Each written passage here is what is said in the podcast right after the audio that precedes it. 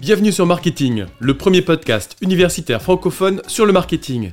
Ce podcast est créé et animé par les étudiants de TechDeco Périgueux et moi-même, Fabrice Cassou, maître de conférence à l'Université de Bordeaux.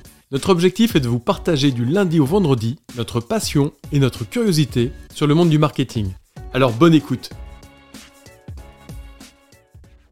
Bonjour à toutes et à tous, aujourd'hui on se retrouve avec trois étudiants du Master 2 Marketing Stratégique de l'IE de Bordeaux.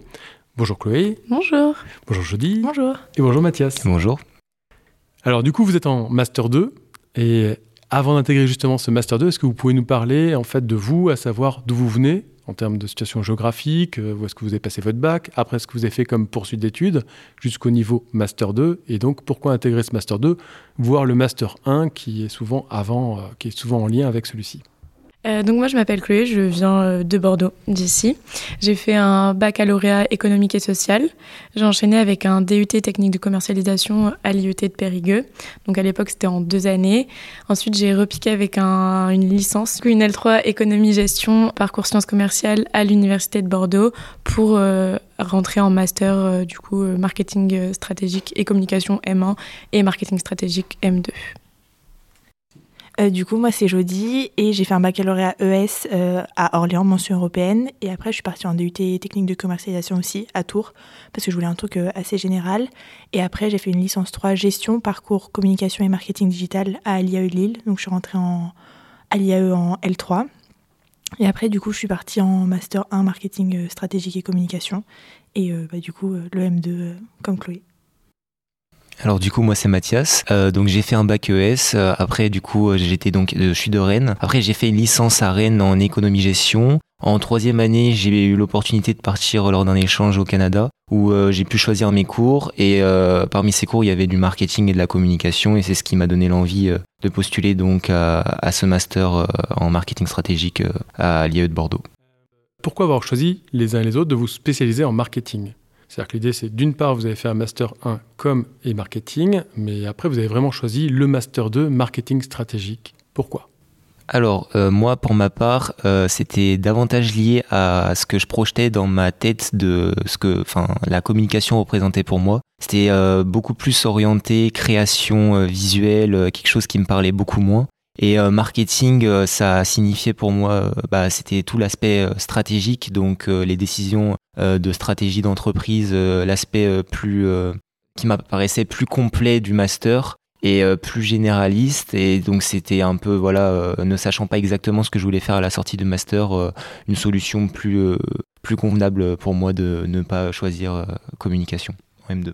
Et pour ma part, je, sais que du coup le marketing et la communication c'est hyper connecté, enfin l'un va pas sans l'autre, mais je savais pas exactement entre les deux lequel choisir. Et en fait, je me suis rendu compte que je voyais plus le marketing euh, enfin, j'avais envie de m'orienter plus sur tout ce qui était développement produit ou plus la strat et que la communication vienne s'intégrer dedans plutôt que vraiment faire un focus sur la communication parce que je savais que c'était vraiment la vision plus globale et euh, la vue d'ensemble sur tout ce qui est produit ou même stratégie de marque qui m'intéressait plus. Donc c'est pour ça que j'ai choisi de me spécialiser en marketing stratégique. Euh, du coup, pour ma part, mon choix il s'effectue par rapport à deux euh, axes. Le premier, c'était mes appétences. Tout au long de mon parcours, euh, toutes les matières qui m'ont le plus intéressé, c'était celles liées bah, au marketing, à l'analyse de données, etc., etc. Et aussi mes compétences, dans le sens où j'ai un esprit qui est beaucoup plus analytique que créatif. Et comme Mathias a pu le dire, la communication, dans notre esprit, c'est beaucoup plus lié à l'aspect créatif et euh, dans tous les cas, même s'il y a parfois aussi euh, de la stratégie qui est mise en place dans la communication, euh, il y a cet aspect créativité qui rentre en jeu. Et alors que dans le marketing stratégique, on a tout ce qui est beaucoup plus analytique, avec une vision globale de la stratégie d'entreprise. Et, et, donc voilà, c'était vraiment appétence et aussi compétences personnelles. Ok, merci. Est-ce que vous pouvez nous parler un petit peu de cours un petit peu emblématiques, que ce soit en M1 ou en M2, qui correspondent justement à votre formation?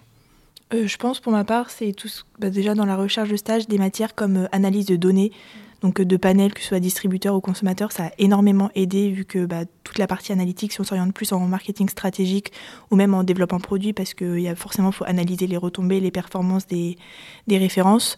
Donc je pense que c'est une des matières qui m'a le plus marqué pour ma part vu que c'est vraiment essentiel dans des postes euh, comme ça. Et je trouve qu'il y a aussi études de marché. Donc c'est une matière qu'on retrouve au cours des deux années. Euh, en première année, c'est études de marché Canti et Cali.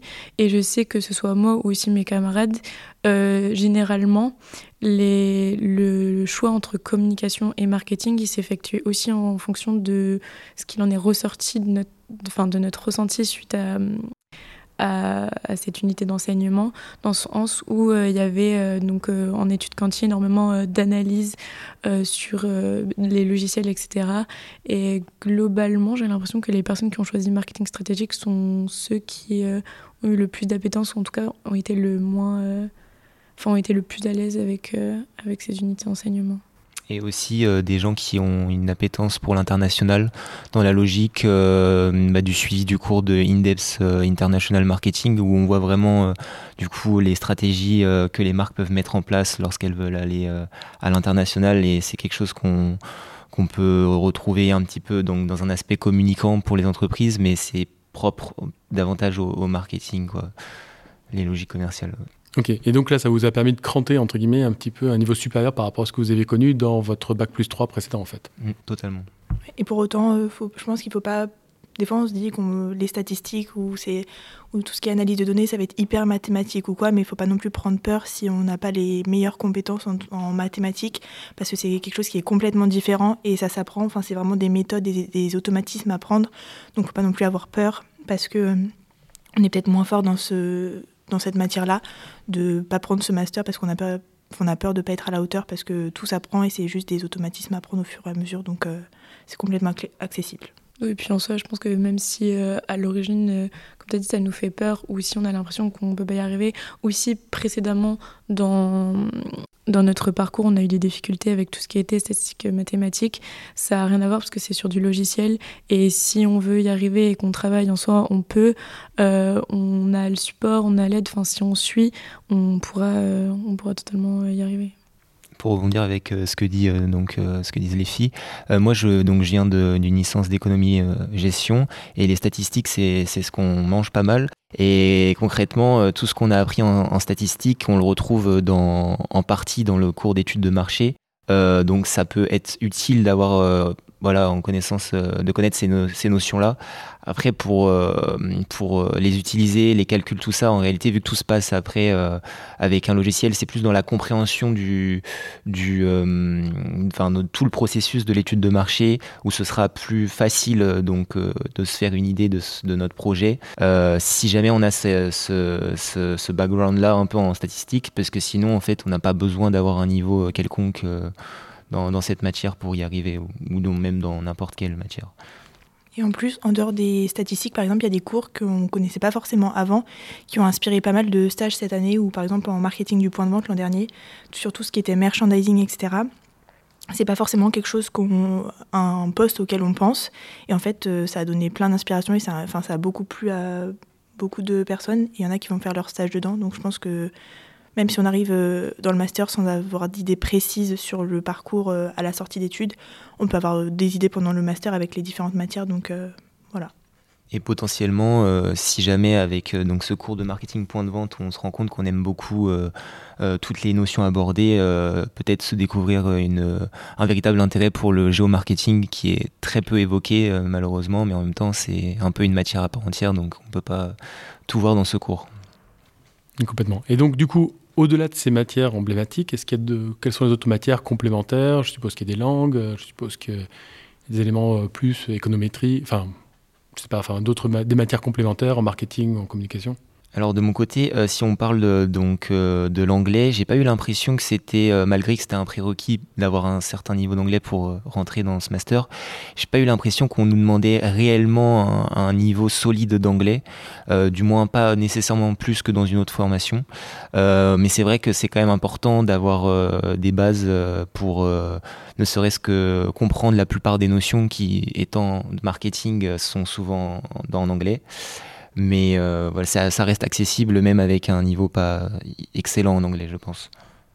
Oui, totalement. On a des cours euh, en marketing stratégique qui sont en anglais, mais euh, c'est vrai qu'on n'a pas de pression sur notre qualité. L'objectif, c'est vraiment de nous encourager à comprendre, à s'améliorer sans la pression de l'accent ou de bah, toutes les pressions qu'on a pu euh, avoir par le passé.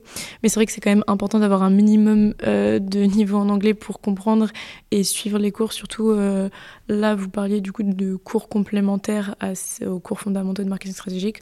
On a de la sémiotique, donc c'est vraiment comprendre tout ce qui va nous entourer et l'interpréter selon la culture, selon le moment, etc. Et ça, je trouve que c'est un cours qui est assez intéressant puisque c'est euh, on a l'impression que c'est assez éloigné du marketing, alors qu'au final, ça nous ouvre l'esprit sur euh, euh, comment une marque peut s'internationaliser, quelle stratégie elle doit adopter, comment elle doit le faire, les contraintes auxquelles elle peut être confrontée selon les cultures. Et je trouve que ça, c'est assez important de le mettre en avant et en lumière, parce qu'on n'a pas, c'est pas intégré forcément à tous les autres cours de marketing. Donc avoir cet aspect un peu plus culturel, je trouve ça intéressant. Et en première année, on avait bah, du coup juste la matière anglais, mais en deuxième année, il y a justement bah, tous ces cours euh, fondamentaux de marketing et euh, qu'on a en anglais aussi. Et on a la possibilité d'avoir bah, une partie du corps enseignant du coup, qui nous le fait en, anglais, mais aussi des intervenants qui viennent le faire en anglais. Du coup, ça donne une double dimension au cours. Et en plus d'avoir l'expérience de l'intervenant, on a aussi le cours en anglais. Donc c'est une double, une double force, je pense, de, de ces cours-là en M2. D'accord. Et alors, souvent, ce qui revient en fait chez les étudiants de manière générale, c'est de dire ouais, par exemple, j'ai fait un bac plus 3, éco-gestion ou euh, tech de co. Dans quelle mesure, finalement, le master permet d'affiner des notions ou parce que la maturité euh, est forcément plus grande à 20, à 2 ans de plus, etc., que du coup, vous digérez, vous avez, euh, entre guillemets, une, une autre manière d'appréhender les choses et ça vous enrichit, en fait, finalement, de faire ce master plutôt que d'en rester à un niveau bac plus 2 ou bac plus 3, suivant les situations? Euh, déjà, je trouve qu'il y a deux nuances à porter dans le sens où euh, si on provient d'une licence éco-gestion et d'un DUT, on n'aura pas même ressenti. Donc déjà, je vais parler euh, pour le DUT. C'est vrai que c'est une formation qui est assez complète et donc ça nous permet d'avoir toutes les bases en marketing, en gestion, en comptabilité, enfin sur énormément de domaines. Et, et faire ce master, ça permet, voilà, on a toute cette base de connaissances, mais en même temps, on a, on a acquis pardon, de la maturité euh, en trois ans. Et donc, il y a des choses qu'on comprend beaucoup mieux. Ça nous permet d'aller plus en profondeur sur certains sujets et de vraiment préciser nos orientations professionnelles, euh, puisqu'on a trois ans derrière nous, on a fait des stages, on a eu euh, pas mal d'enseignements différents, et aller plus en profondeur, avoir des enseignements aussi plus spécifiques, par exemple l'analyse de données, la data visualisation, euh, c'est des choses qu'on n'avait pas vues auparavant. Euh, même les cours de distribution, ils sont quand même un peu plus approfondis. Euh, donc ça, ça permet d'avoir acquis une base pendant trois années et là d'affiner et d'encore plus voir en transparence ce qui peut s'offrir à nous dans le monde professionnel. Je pense qu'aussi, c'est vraiment l'approfondissement, je suis complètement d'accord. Et euh, on va aller chercher par exemple en communication, c'est vraiment les concepts ou les grandes théories qui vont permettre d'expliquer, euh, parce que par exemple en communication on peut avoir vu euh, en TC tout ce qui était l'analyse de publicité, etc. Donc on, on l'analyse avec les outils qu'on a à ce moment-là, mais forcément après on prend du recul avec les expériences qu'on a aussi en, entreprise. Et là on va vraiment aller chercher plus les concepts et les théories qui peuvent exister depuis des dizaines et des dizaines d'années qui vont expliquer ça et on s'en rend pas forcément compte. Et ça nous apporte une, encore une autre dimension et un autre niveau d'analyse. Donc euh, c'est encore plus intéressant, je trouve.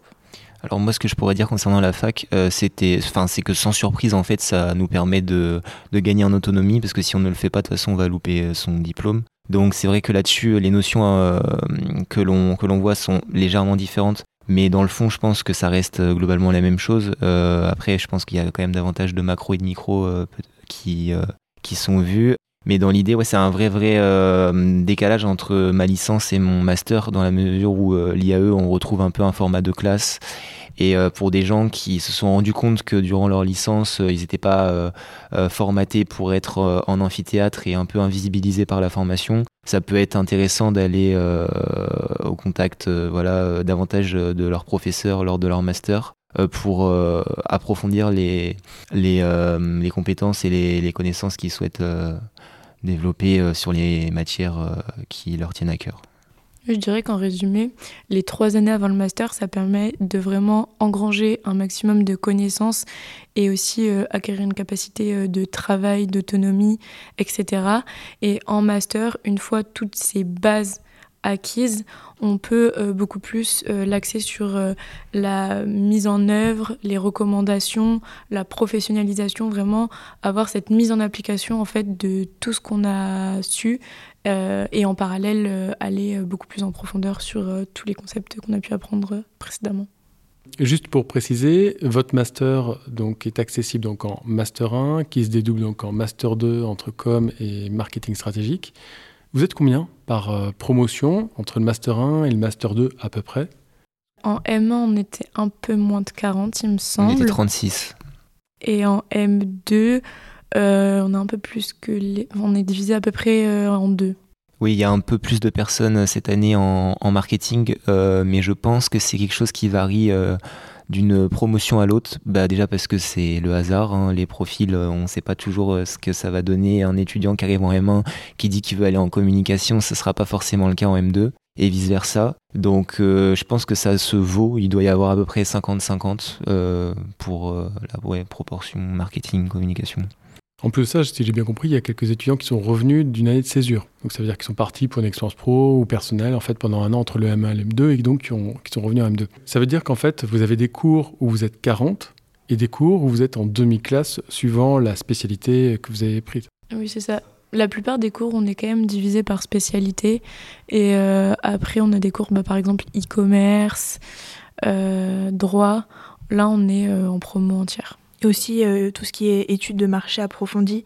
Donc, c'est-à-dire que c'est par, par, exemple si on choisit la, la spécialité com, ça ne veut pas pour autant dire qu'on va abandonner euh, des compétences marketing. Donc, euh, même si on a plus une appétence pour la com, mais qu'on a peur de laisser certaines matières, ça ne va pas être le cas vu qu'on a quand même un tronc commun. Donc, au final, il y a quand même une base de compétences qui est commune aux, deux masters. Donc, après à voir pour chacun et choisir en fonction de, ses appétences. Le diplôme à la fin c'est le même qu'on prenne M2 communication ou marketing. Et moi, je pense que mon conseil, c'est si jamais vous, euh, donc vous rejoignez le Master 1 marketing stratégique et communication, c'est notamment grâce au stage du, M1 que vous saurez vraiment si vous décidez, enfin voilà, communication ou marketing, qu'est-ce que vous préférez. Parce que c'est vrai que c'est un peu, ça reste quand même vachement théorique, même si on a des intervenants. Euh, faut expérimenter. Et puis même dans le cas où vous allez en communication ou en marketing ou en M2 c'est c'est pas c'est pas la fin. Je pense qu'après même en début de carrière on peut facilement se, se mettre d'un côté ou de l'autre. C'est pas alors justement, il y a la possibilité de faire et d'alternance et des stages plutôt longs. Est-ce que vous pouvez justement nous parler de vos expériences personnelles et, et de que ce soit de l'an passé ou à venir ou à partir de janvier vous êtes en stage? Pour ma part, j'ai fait un stage chaque année de bah, les débuts des années d'études sup, donc que ce soit en DUT, en L3 ou en master. Au début, j'ai commencé avec quelque chose qui était plus euh, commercial et événementiel, avec tout ce qui était quand même community manager, etc. Et au fur et à mesure, j'ai un peu testé plusieurs secteurs pour voir un peu ce qui me plaisait. Donc euh, tout ce qui était euh, banque assurance et aussi bah, après complément alimentaire et tout le côté bio, etc. Et après en M1, du coup, j'ai commencé par le poste d'assistante chef de produit où j'ai énormément appris au niveau du, développement marketing et l'application justement de ce qu'on a vu en cours. Ça nous donne des bases qu'on va appliquer avec euh, les logiciels et tous les conseils en entreprise que nous donnent nos managers, etc. Et pour euh, le M2, du coup, je vais intégrer le groupe Mars en tant qu'assistante chef de produit euh, slash brand manager. Donc je continue un peu dans cette lancée-là vu que ça m'a beaucoup plu. Euh, du coup, au niveau de mes expériences euh, professionnelles, euh, en tout cas en stage, j'ai fait un stage en DUT2, donc pareil, plus axé commercial en tant que premier stage de courte durée. Et après, mon second stage, c'était bah, en M1, donc six mois de stage en tant que chef de produit. pourquoi le poste de chef de produit? Je voulais voir, c'est le poste le plus connu du marketing et un peu le plus répandu. Et, et je l'ai effectué dans une PME. Euh, mon objectif, c'est de vraiment euh, avoir un peu toutes les facettes du prisme du marketing, voir un peu tout ce qui me plaisait, ce qui me plaisait le moins. Forcément, dans une PME, le périmètre de poste, il est beaucoup plus élargi, donc on peut toucher plus à tout et ça nous permet euh, d'avoir vraiment un spectre large, un 360 un peu de ce qu'est le marketing opérationnel. Et en M2, je vais effectuer mon stage en tant que catégorie manager pour DIM. Et là, mon objectif, bah, c'était de me recentrer sur les domaines de compétences, euh, un peu mes domaines de compétences de prédilection, ce que je préférais et, euh, et ce qui avait pu se vérifier aussi, euh, que ce soit au cours de mon parcours universitaire ou professionnel. Donc voilà. Alors, donc me concernant, moi j'ai pas eu l'opportunité de faire de stage. Enfin, j'aurais pu, mais c'est vrai que ça s'y prêtait pas vraiment à la fac. Euh, donc j'en ai fait que pour la première fois des mon M1. donc moi c'était au sein de Maincare, donc c'est une entreprise dans le secteur de la santé, un éditeur de logiciels informatiques. Et j'étais donc assistant marketing opérationnel. Donc ce que je faisais, c'était beaucoup d'analyse de, de bases de données, donc via Salesforce. Et sinon, c'était gérer les campagnes emailing et euh, mise à jour euh, de sites, euh, réseaux sociaux un petit peu. Pourquoi le marketing opérationnel? Parce que c'était, comme l'a dit Chloé, pour le chef de produit, un, nom qui revenait souvent parmi les postes. Et donc, je voulais voir ce que ça, ce que ça pouvait donner, même si c'est, je pense, vachement différent d'une entreprise à l'autre. Donc, ça m'a pas trop trop convaincu dans l'aspect un peu redondant des tâches, notamment concernant l'emailing. Et là, donc, euh, pour mon stage de M2 que donc je vais effectuer au sein de, Monoprix en tant que catégorie manager au rayon liquide, euh, je vais avoir un peu plus l'aspect euh, analyse, donc avec bah, du coup analyse de données, avec un peu de négociation commerciale et avec un, assortiment produit à, revoir, un mélange de, de tâches qui me plaît davantage, du moins je l'espère. J'espère aussi pour vous. Euh, pourquoi avoir choisi donc euh, le Master 1 à l'IE de Bordeaux? En fait, d'abord par rapport aux écoles de commerce, ça c'est le premier point. Pourquoi faire un IE plutôt qu'une école de commerce? Et en second point, pourquoi Bordeaux et pas ailleurs, dans la mesure où, à part Chloé, personne, enfin vous deux, vous n'êtes pas de Bordeaux? Donc on peut imaginer la proximité géographique d'un côté, mais pour le coup, l'argument ne tient plus par rapport à vous. Donc c'est de comprendre un petit peu donc cette idée école de commerce ou IAE alors, euh, moi, pour ma part, euh, j'avais complètement exclu l'idée des euh, écoles de commerce. J'ai deux sœurs et il y en a une qui a fait une école de commerce et je dois avouer que je me voyais mal, comment dire, faire subir ça à mes parents.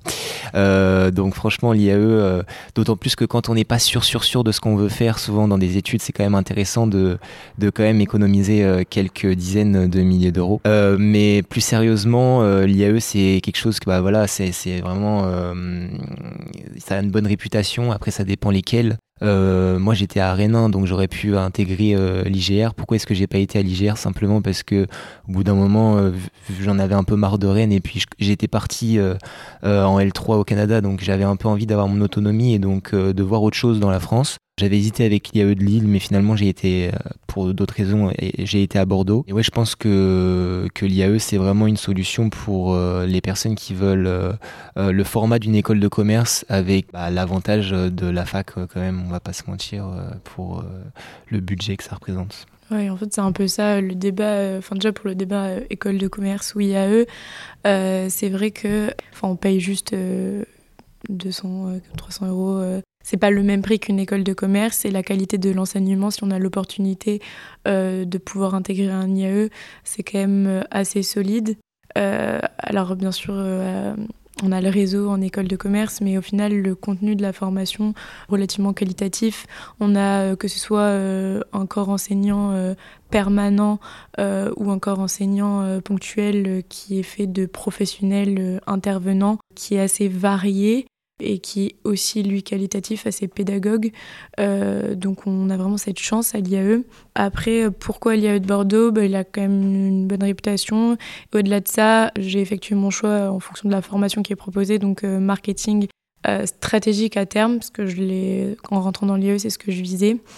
et il y a évidemment la proximité géographique, le fait de faire encore des économies sans payer d'appartement. Euh, c'est vrai que l'aspect financier est quand même euh, non négligeable par rapport à une euh, école de commerce. Et du coup, pour ma part, je cherchais à, lier à la fois une, avoir une formation qui lie à la fois la richesse académique et en même temps le côté professionnalisant, avec bah, la possibilité de faire des stages encore une fois chaque année et des longs stages, même en M1.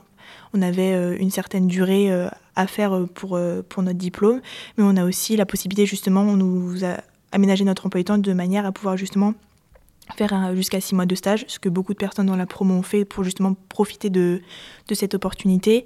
Et euh, pareil pour la deuxième année. Et euh, pourquoi aussi euh, l'IAE de Bordeaux? Je pense que c'est pour la réputation aussi, parce que l'IAE de Lille en avait une très bonne réputation aussi. Mais j'avoue que j'ai pas mal bougé depuis, enfin, depuis que j'ai fini mon bac, donc j'avais aussi envie de découvrir d'autres villes et pour le cadre de vie aussi. Pour les écoles de commerce, le débat, je pense qu'il faut aussi souligner, c'est pas parce qu'on fait un qu'on n'a pas accès aux mêmes opportunités professionnelles, parce qu'on peut le voir euh, avec les stages qu'on a dans la classe. On peut aussi bien viser les petites entreprises, euh, les PME que les, grands groupes. Donc euh, au final, il faut se donner les opportunités et c'est pas moins atteignable pour autant. Tout à l'heure, vous avez parlé la notion de réputation d'IAE. Et comment vous arrivez à identifier la réputation d'un IAE Parce qu'il n'y a pas forcément de classement comme on peut trouver sur le top des écoles de commerce, etc. Les classements euh, sont plus, plus subjectifs, on va dire, parce qu'il n'y a pas un panel de journaux qui, qui catégorise les IAE, etc. Donc comment vous avez pu faire pour dire tel IAE a telle réputation, bonne réputation, etc. J'ai un peu regardé, euh, bah, je pense, un peu comme tout le monde, quand on cherche un classement, j'ai tapé classement IAE euh, avec l'année enfin, en question. Et il n'y a pas vraiment de classement officiel comme il peut y avoir pour les écoles de commerce, mais en général, c'est des classements un petit peu par, euh, par domaine. Par exemple, pour la comptabilité, il y a certains IAE qui sont plus réputés, ou je pense que par rapport peut-être au taux d'insertion professionnelle ou aux opportunités en sortie d'études, mais il y a quand même des grands noms qui ressortent euh, en général des IAE qui sont plus répétés dans ces catégories-là. Donc euh, je pense qu'après, c'est un, un choix à faire. Oui, il y a une recherche personnelle à effectuer sur Internet, un peu en épluchant et en décortiquant, euh, surtout par domaine d'expertise. Euh, les IAE, puisque chaque IAE est un peu réputé pour son domaine d'expertise. Euh, et il y a aussi, énorme, pour ma part, énormément de bouche à oreille sur bah, l'IAE, la qualité de l'enseignement, mais aussi la difficulté à atteindre, enfin à intégrer l'IAE, dans le sens où dans notre euh, tête, on a souvent tendance à affecter la difficulté à rentrer dans une IAE à son prestige euh, et, du coup, voilà. C'est vrai qu'il y a des IAE qui sont un peu plus. Euh, pour lesquels c'est difficile de rentrer comparé euh, à, d'autres. Mais je pense qu'il faut vraiment voir déjà les, formations en marketing. je crois qu'il en existe dans tous les IAE, si je ne me trompe pas. Mais leur dénomination n'est pas la même. Donc, à voir si les cours sont véritablement similaires. Et surtout, comme disait Jody, vérifier pour faire son choix les stages, les opportunités professionnelles si jamais vous ne voulez pas euh, faire euh, Bordeaux-Paris plusieurs fois dans la semaine, euh, bah, que ce soit dans les environs, en fait, c'est quand même intéressant et du coup, forcément, c'est lié avec les domaines d'expertise, comme disait Chloé. je pense que pour l'IAE, l'histoire de classement par rapport aux écoles de commerce, ça se vérifie beaucoup moins. Ce sera d'autres facteurs qui pourront vous influencer. Je pense que c'est sensiblement la même chose à partir du moment où il y a la dénomination IAE, même si ces classements doivent quand même signifier quelque chose. Euh, voilà, faut, faut voir d'autres aspects, je pense que. Je pense que c'est énormément euh, selon euh, ce qu'on souhaite faire et les spécialités que les IAE proposent. Ne pas hésiter à regarder quels sont les M2 proposés. si on a déjà une idée de ce qu'on souhaite faire, vraiment, oui, se fier plutôt à l'offre de, de formation proposée dans chaque IAE. Je pense que c'est aussi important dans les entretiens d'entrée, enfin d'admission, de ne pas hésiter à demander par exemple le pourcentage d'intervenants si c'est quelque chose qui, euh, qui vous intéresse, de justement connaître le, la proportion d'intervenants dans la formation pour savoir justement si on va pouvoir avoir euh, justement toutes ces expertises et ces retours euh, plus terrain de, du métier, etc. Parce que forcément, on peut voir des, les fiches sur Internet du métier de chef de produit, mais comme l'a dit Mathias, d'une entreprise à une autre, le métier varie complètement. Donc je pense que c'est important d'avoir justement ces retours de professionnels qui exercent le métier depuis des années et des années, et même des fois des intervenants qui sont plus, qui sortent des études, et ça permet peut-être de, se fier plus parce qu'on peut peut-être avoir une proximité qui est plus importante, et d'avoir euh, leur, vraiment leur retour par rapport à leur sortie d'études et maintenant ce qu'ils font, comment ils se positionnent, ce qu'ils auraient peut-être fait différemment, et les conseils qu'ils ont pour nous qui sommes encore dans les études. Donc je pense que c'est aussi un point important dans tout, le processus euh, d'admission dans les, dans les IAE. Et justement, en termes de témoignages, vous parlé de témoignages des enseignants ou des professionnels. Est-ce que vous avez justement contacté des anciens étudiants ou des étudiants actuels de l'IAE pour euh, justement avoir des témoignages sur la formation? Par LinkedIn, euh, enfin, je sais pas, ou d'écouter des podcasts, etc. Enfin, dans quelle mesure, finalement, vous avez eu écho euh, ou des contacts directs avec des étudiants ou anciens étudiants? Moi, je l'avais fait pour mon entrée en L3, pour le passage DUT IAE. J'avais contacté des personnes, enfin, j'avais vraiment tapé le nom de ma formation sur LinkedIn. Et pour avoir un peu un retour d'expérience sur même la ville, la, vie étudiante, le, comment on y vit dans la ville et même des conseils en termes de logement, etc. Ça permet d'avoir quelqu'un qui connaît euh, la ville et qui peut nous orienter et nous conseiller sur la formation, des astuces et même avoir un ressenti sur euh, ce que des fois, ce qu'on voit entre la plaquette, on peut avoir des questions sur les matières et sur quoi ça porte plus précisément parce que les titres restent assez généraux.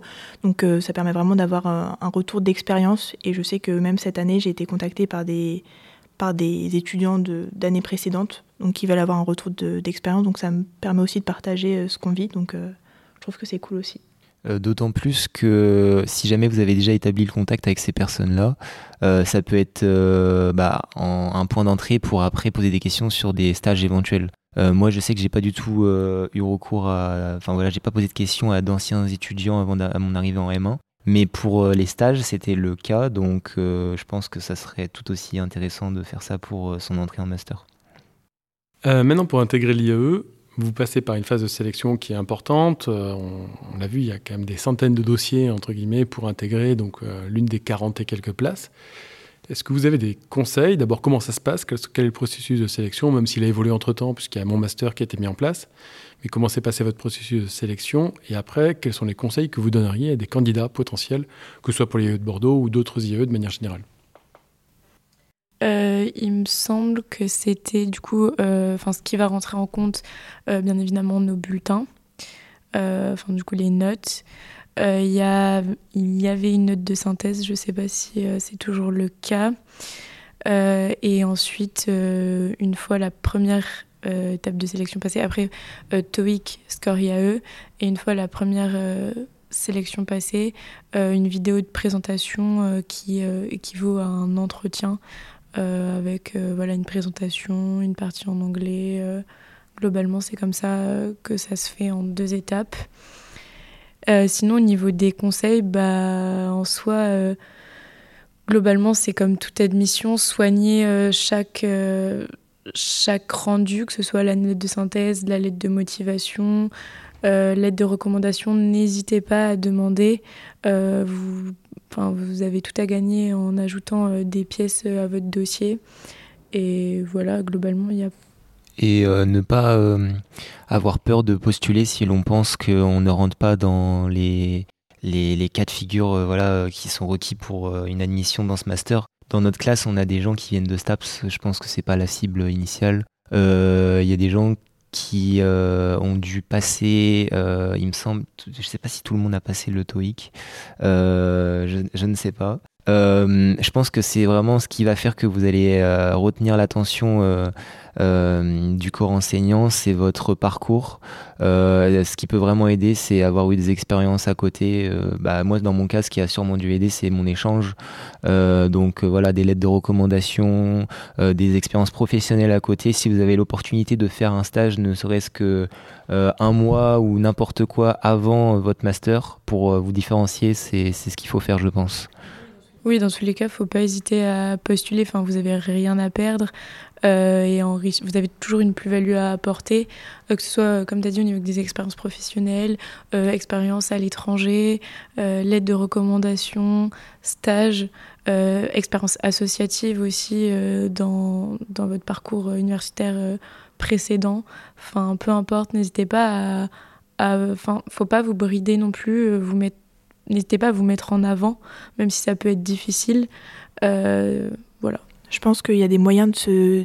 Enfin, faut pas hésiter à justement différencier sa candidature avec des moyens. Enfin, par exemple, il y a des. Souvent pour tous les IAE, et je crois que c'est le cas pour euh, l'IAE de Bordeaux aussi, c'est euh, l'onglet pièces complémentaires. Et donc, on peut un peu mettre ce qu'on veut pour euh, justement appuyer notre candidature. Et tout ce qui est par exemple un portfolio donc euh, pas forcément euh, comme on le pense en termes graphiques, etc. Mais euh, on fait tellement de projets au fur et à mesure des années, donc ça peut être un moyen de le valoriser. Par exemple, il y a des mock-ups ou même vraiment une explication autour du projet et pas hésiter à le mettre en avant. Donc je pense capitaliser sur tout ce qui a pu être fait dans le passé pour être mis en avant pour la candidature. Je pense que c'est un moyen de, de, se démarquer. Et après, tout ce qui est là de motivation, de recommandation aussi, c'est vraiment important et ça prouve aussi qu'il n'y a pas a les notes, mais aussi euh, tout ce qui est savoir-être et, les compétences. Oui, voilà, les notes, ça compte, mais ça fait pas tout. Il y a tout le reste qui rentre en jeu, votre motivation aussi énormément. N'hésitez pas à le retranscrire, euh, comme je dis dit, euh, avec des pièces complémentaires, peu importe. Vous pouvez mettre des rendus de dossier si vous en êtes fier. Enfin, toute pièce complémentaire peut être un atout à votre candidature et un appui euh, pour y rentrer. Vraiment, ne vous bridez pas. des formations sur Internet comme certaines que vous allez peut-être passer. Euh, mais un exemple qui me vient en tête, c'est euh, Google Atelier Numérique. Euh, le fait de juste passer ça comme formation, ça montre déjà que vous n'êtes pas en train de postuler à un master en marketing où il y aura du marketing digital et que vous, y, vous postulez pour rien. Je pense que c'est quand même annonciateur d'une motivation. Et pour le score, il y a un message. Est-ce que vous avez des conseils Je pense que s'il y a la possibilité de le passer le plus tôt possible dans le cursus, de pas forcément le passer dans les périodes hyper chargées en termes euh, d'examen, et prendre le temps de bien le préparer. Je sais que pour ma part, j'avais acheté la, Bible du score euh, IAE Message qui prépare quand même très bien euh, à l'examen. Et je pense que c'est la régularité de peut-être pas s'y mettre deux semaines avant l'examen, mais de s'y prendre quelques mois à l'avance et de vraiment la régularité parce que par exemple le test logique, c'est vraiment juste des mécanismes à prendre et une fois que c'est acquis, tout va plus vite et après le reste, euh, tout ce qui est anglais, etc.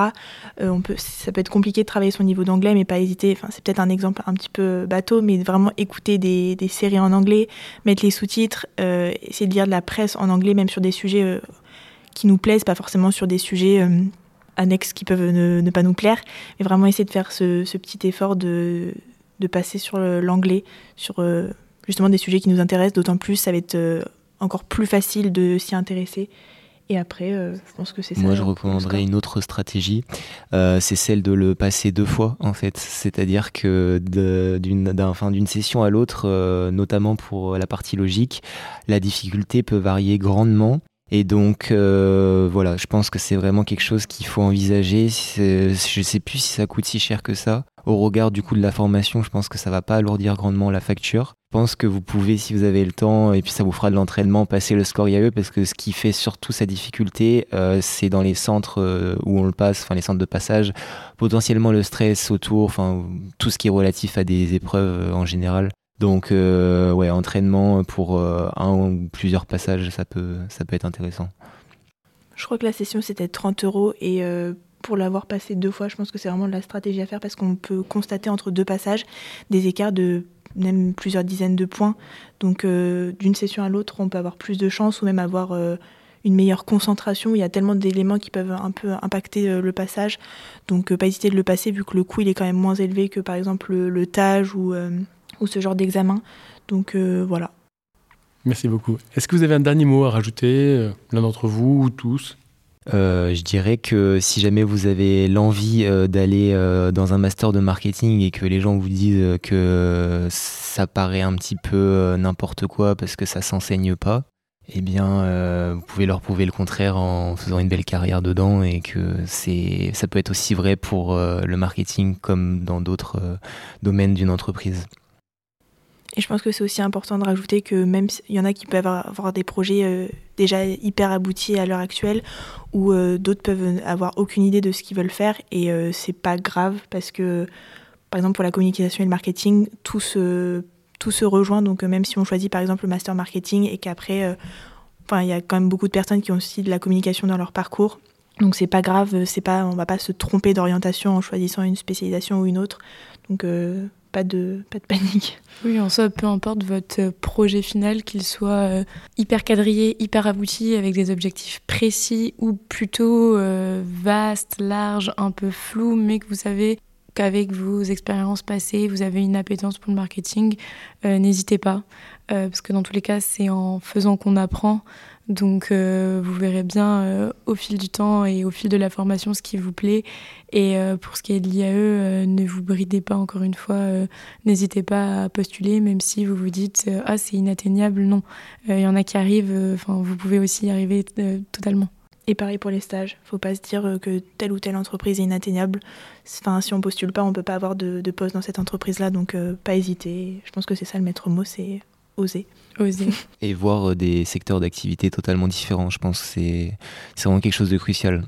Merci beaucoup à tous les trois. Merci. Merci.